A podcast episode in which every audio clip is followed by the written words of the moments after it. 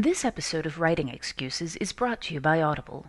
Visit audiblepodcast.com slash excuse to start your free trial membership. Season 9, Episode 12. This is Writing Excuses Microcasting. 15 minutes long because you're in a hurry. And we're not that smart. I'm Brandon, I'm Mary. I'm Howard. and the part of Dan this week will be played by the Houston Mission Control launch countdown announcer as he or she realizes they really need to go to the bathroom. All right, Houston, we have a. Um, uh, I'll be right back. Okay, microcasting. You've been a pretty good job with this, man. um, what writing rule do you break the most? Forgetting to say that Eric James Stone has joined, joined us oh, for another right. episode. Hey, Eric, how you doing? Good. hey, Eric is joining us again. Uh, We're just so used to it now. That Yes. We should maybe make him start Yeah, saying his name you with should start saying Eric on the last episode. You're going to do with this. you should do Eric. Okay. Um, Behind the scenes at Writing Excuses. what writing rule do you break the most, guys? Foreshadowing. no. Um, what writing rule do I break the most?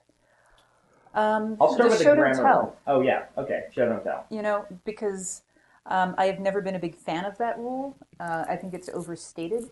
So I will tell stuff straight up. Um, I have been breaking a lot lately. The don't use flashbacks because I have entire sequences of them in the Stormlight Archive. Each book has a ten chapter flashback sequence uh, interspersed through the books, and it's a pretty big rule to break so flagrantly. Um, but I also do start sentences with and or but all the time. Oh, yeah. But that's So one of the dumb rules. That's not a real rule.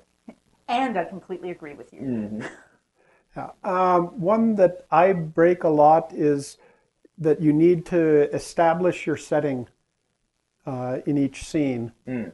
Uh, I I have scenes where I pretty much don't describe where it's going on, and people you know call that white room syndrome or or whatever. But to me, a, a lot of the time, the setting isn't really all that important. What's important is the what the characters are saying to each other. Okay. Uh, This is this is a neat question that we could almost do a whole podcast on because there's Yeah. two kinds of answers. There are what are the rules that you break that you then go back and fix. Right. yeah. Okay, because I do white I white room a lot because dialogue is what I love, and then I have to go back and unwhite room it. Right. Yeah. Um, uh, I overexposit in first drafts a lot, but then you go back and but fix then it. I fix it. And I Yeah. underexposit and go back. the and rule fix. that I break that, and we can argue at length, though we won't, about whether or not this is a good rule, is turn off your internal editor. Um, my internal editor is dialed up to 10 almost all the time while I am writing, and it slows me way down because I am wordsmithing every sentence as it goes onto the page. Same with me. And that's, uh, Yeah, I, I, we've got a, a whole episode on that, which is the uh, internal heckler. The versus heckler versus the editor. So people can go back and look at but it's that. like it's like it's not my internal editor; it's my internal copy editor. yeah. Um, when you review and edit, do you print out your novel and mark it up, or do you just work from the document directly? Print, print, print, print. I always print. I used to, and now I don't anymore.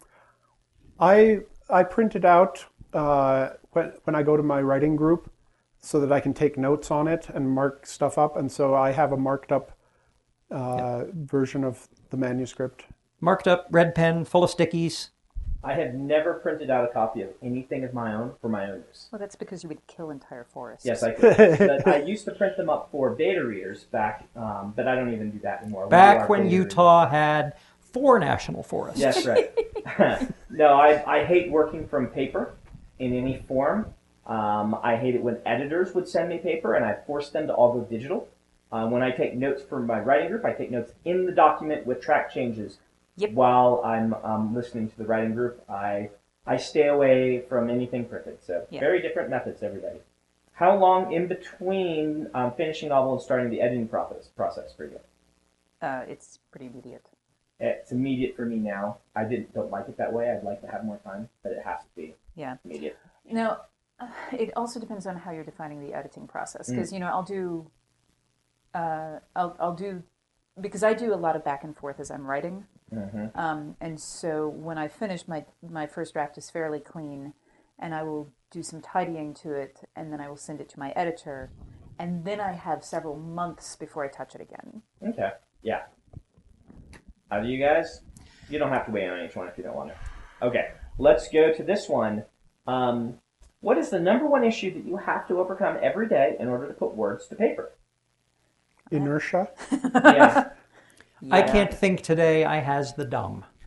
Inertia. Inertia is the right answer. Yeah. I just have to sit down and start doing it and stop checking my email and stop. I just have to start going. And once I get going, I'm good. Yeah. Um, all right. How do you deal with the fear of writing the other and screwing it up? Now, I will preface this one by saying we've done several podcasts on this topic, and hopefully we can find them and stick them in the liner notes for you.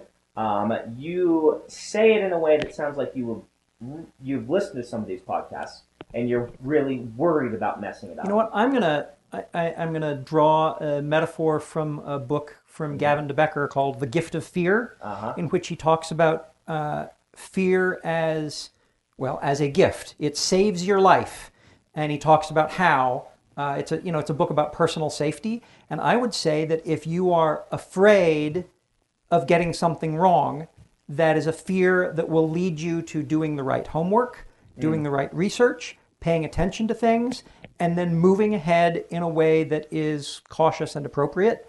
Um, I would not seek to.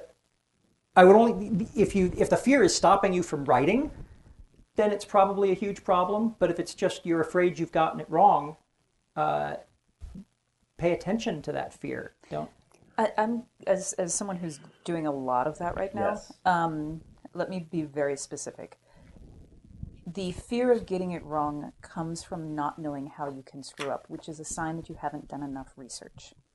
When you've done your homework, you will know the different ways that you can screw up. And if you don't know what those ways are, if you don't know the different areas that you can misstep, the different tropes Yeah. for whatever area you are you are dealing with that is not like you you know whatever it is read fiction written by people who are whatever other you're looking at whether it's a disability whether it's a gender whether it's uh, nationality or race read fiction by those people Read And nonfiction. nonfiction. And I would say nonfiction. nonfiction essays by those people. and read nonfiction by those by those people. Read as much as you possibly can, and you will know where the pitfalls are. And the more you know, the less terrified you will be. And then understand that you're still going to be, make mistakes, and part of your process is going to be finding people that can reliably help you understand where those mistakes are. But you have to do the homework first. yeah. Excellent. Yeah, and I, I think one of the biggest things is make sure that you are showing respect to whatever other it is that you are writing about, rather than just relying on stereotypes. Make make the character real, um, and and respect th- that. Everybody in your crew identifies as either Big Mac Burger, McNuggets, or McCrispy Sandwich. But you're the filet fish Sandwich all day. That crispy fish, that savory tartar sauce, that melty cheese, that pillowy bun. Yeah, you get it.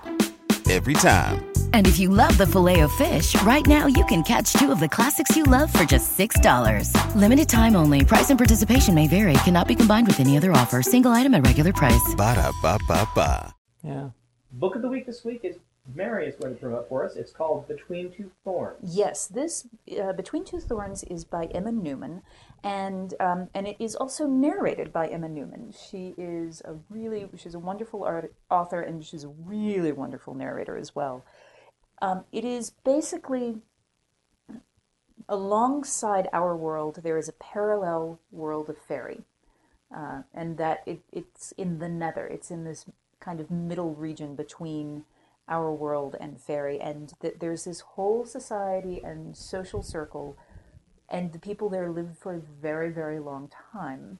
And when you're in there, you don't age. So children are sent to school outside. Okay.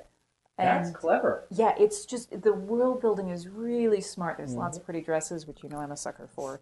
Um, So you've got social intrigue, you've got political intrigue, there's action, there's adventure, and there's magic, and um, and and it's also set in uh, And pretty dresses. and pretty dresses, um, and beautifully narrated. I may may I also say beautifully beautifully narrated. Highly recommended. audiblepodcast.com slash excuse start a 30-day free trial membership help support your favorite writing podcast which is writing excuses yay and uh, and get a copy of uh, between two thorns for free All right. So, um, when giving a book as a gift, how do you decide the right book to give?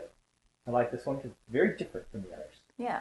Um, I look at what the person usually likes to read, and then I try to figure out something that will uh, hit those same buttons but be a little off the side. Excellent. That's basically what I do. I look at their Amazon wish list. Huh? And Nice. just pick one from that. that also works for me.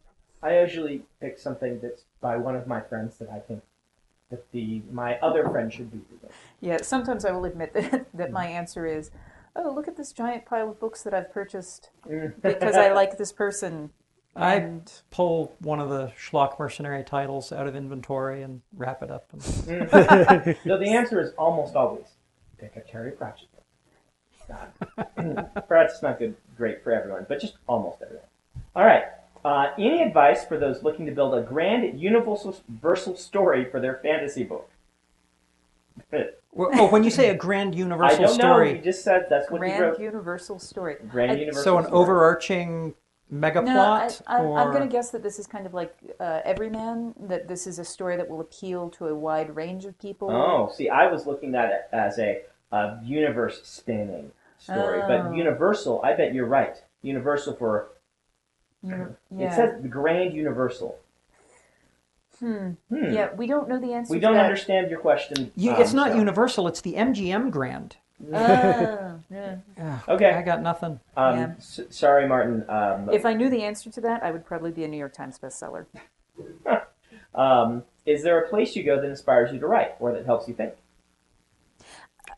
When I was writing Unforgettable, uh, the the novel that I just sold to Baen, the publisher that can now be named, Yay! um, I actually wrote a lot of it at Denny's and various other restaurants that were open late because I had set myself a goal to write a certain number of words per day, and often it would be late in the night and I had not yet written my word goal, so I would go somewhere uh, where I could get some food to eat and sit there with my computer and write. okay so thumbs up or thumbs down Moons Over My Hammy Uh, never eaten it. okay Be a thumb sideways for neutral. Yeah.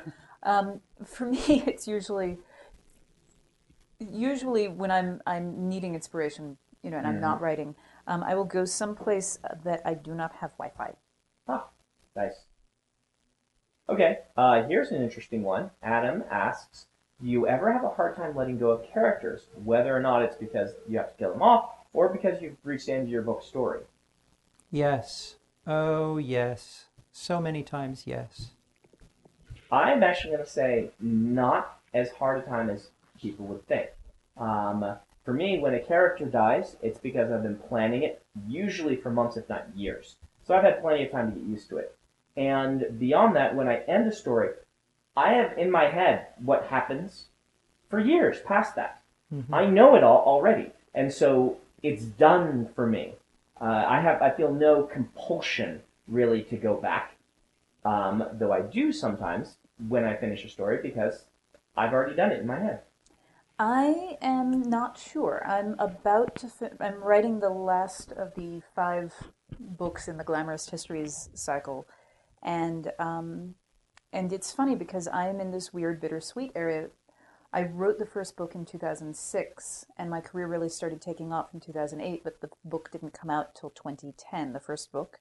So most of my career, I've had these books, and and I know that I I want to do a finite number of them and i'm it's like i like these characters i have other stories that i could tell with them but i also know that it's totally the right thing to do to have a finite set number mm. I, the the case where I find myself most often missing a character is when, and this is going to sound just childish and non-professional. When I have sent that character off to another scene and they'd be super super useful in this scene because I need them to deliver the punchline, but no, I can't have that character right now because I put them someplace else. Callie asks, when is it when is description too sparse and at what point does it turn purple? How do you find a balance, especially for setting and action sequences? Okay, this is easy. What you do is you take everything that's not between quotes and you copy that out and put it into a text file. Mm-hmm. All right? And now you. I you know what? I can't I, I can't keep Yeah. going. I'm sorry. There's no formula. Yeah. Yeah, Well- it depends on your genre. It depends on what length you're writing at. If you're writing short fiction, you know, or flash fiction, then you can get by with pretty much no description. But Terry I- I do- Bisson's They're Made of Meat, Meat, yes. is total white room and is one of the great science fiction stories of all time. But I do want to highlight this idea of how do you how do you keep your prose from turning purple? Um, because this is this is something um, hard even for me as a professional writer, where I'll be writing along sometimes and notice I've gone purple for a paragraph, which is different from what other people may think is purple and things like that. And, And- it's and kind of an individual thing. Probably explain what purple prose is for the for, for new listeners who might not be uh, not be aware. This is prose that is uh, overly ornamented and and florid, Yeah. and and calls attention to itself. Right. And maybe showing off too many of your big words and things like this. But purple prose is also has to be in context. Context. Um, I've shared the story with you guys many times where I wrote a really zinger of a paragraph in one of my in, in my first book that I published, and my editor wrote, "You can't be Gene Wolfe for one paragraph, or for one sentence, Brandon." And what he was saying is, if you if your whole book is one style of prose and you stop for a paragraph, then that becomes purple, even if it in someone else's book would match Yeah. the rest of the book. And it was it was really eye opening to me that I have to be very careful about where I add those flourishes and how I go into it.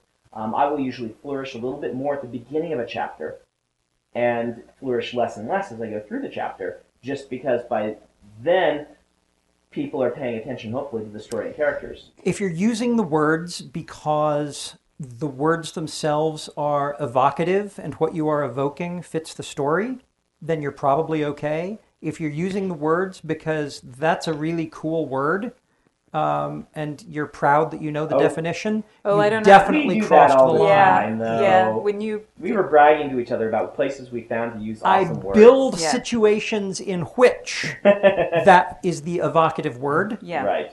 so Um, as a rule of thumb, I have heard you shouldn't, uh, you basically should limit yourself to no more than three items of description about anything Yeah. that you're describing, unless it becomes really important to describe more about it.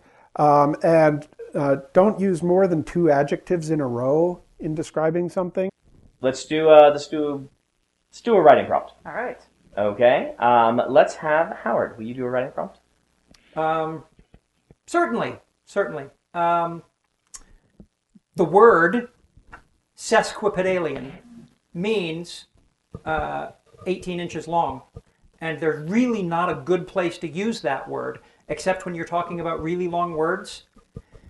Use the word sesquipedalian uh, in a way that fits your story. All right. This has been writing excuses. You're out of excuses. Now go write. If you aren't familiar with Locus Magazine, they're a long standing and respected website, magazine archive, and resource for science fiction, fantasy, and horror. Basically, they're the industry magazine for our genre. They also run the annual Locus Awards, a top tier award that recognizes new, diverse, and excellent voices in speculative fiction. They tell the storyteller's stories through author interviews, book reviews, curated reading lists, international industry news, obituaries, and more. Locus has meant a lot to me, both personally and professionally. In my career, I've been interviewed by them, and I've also turned to them as a source of understanding who is involved in the industry. Locus is holding their annual fundraising drive to keep their doors open, lights on, and future bright.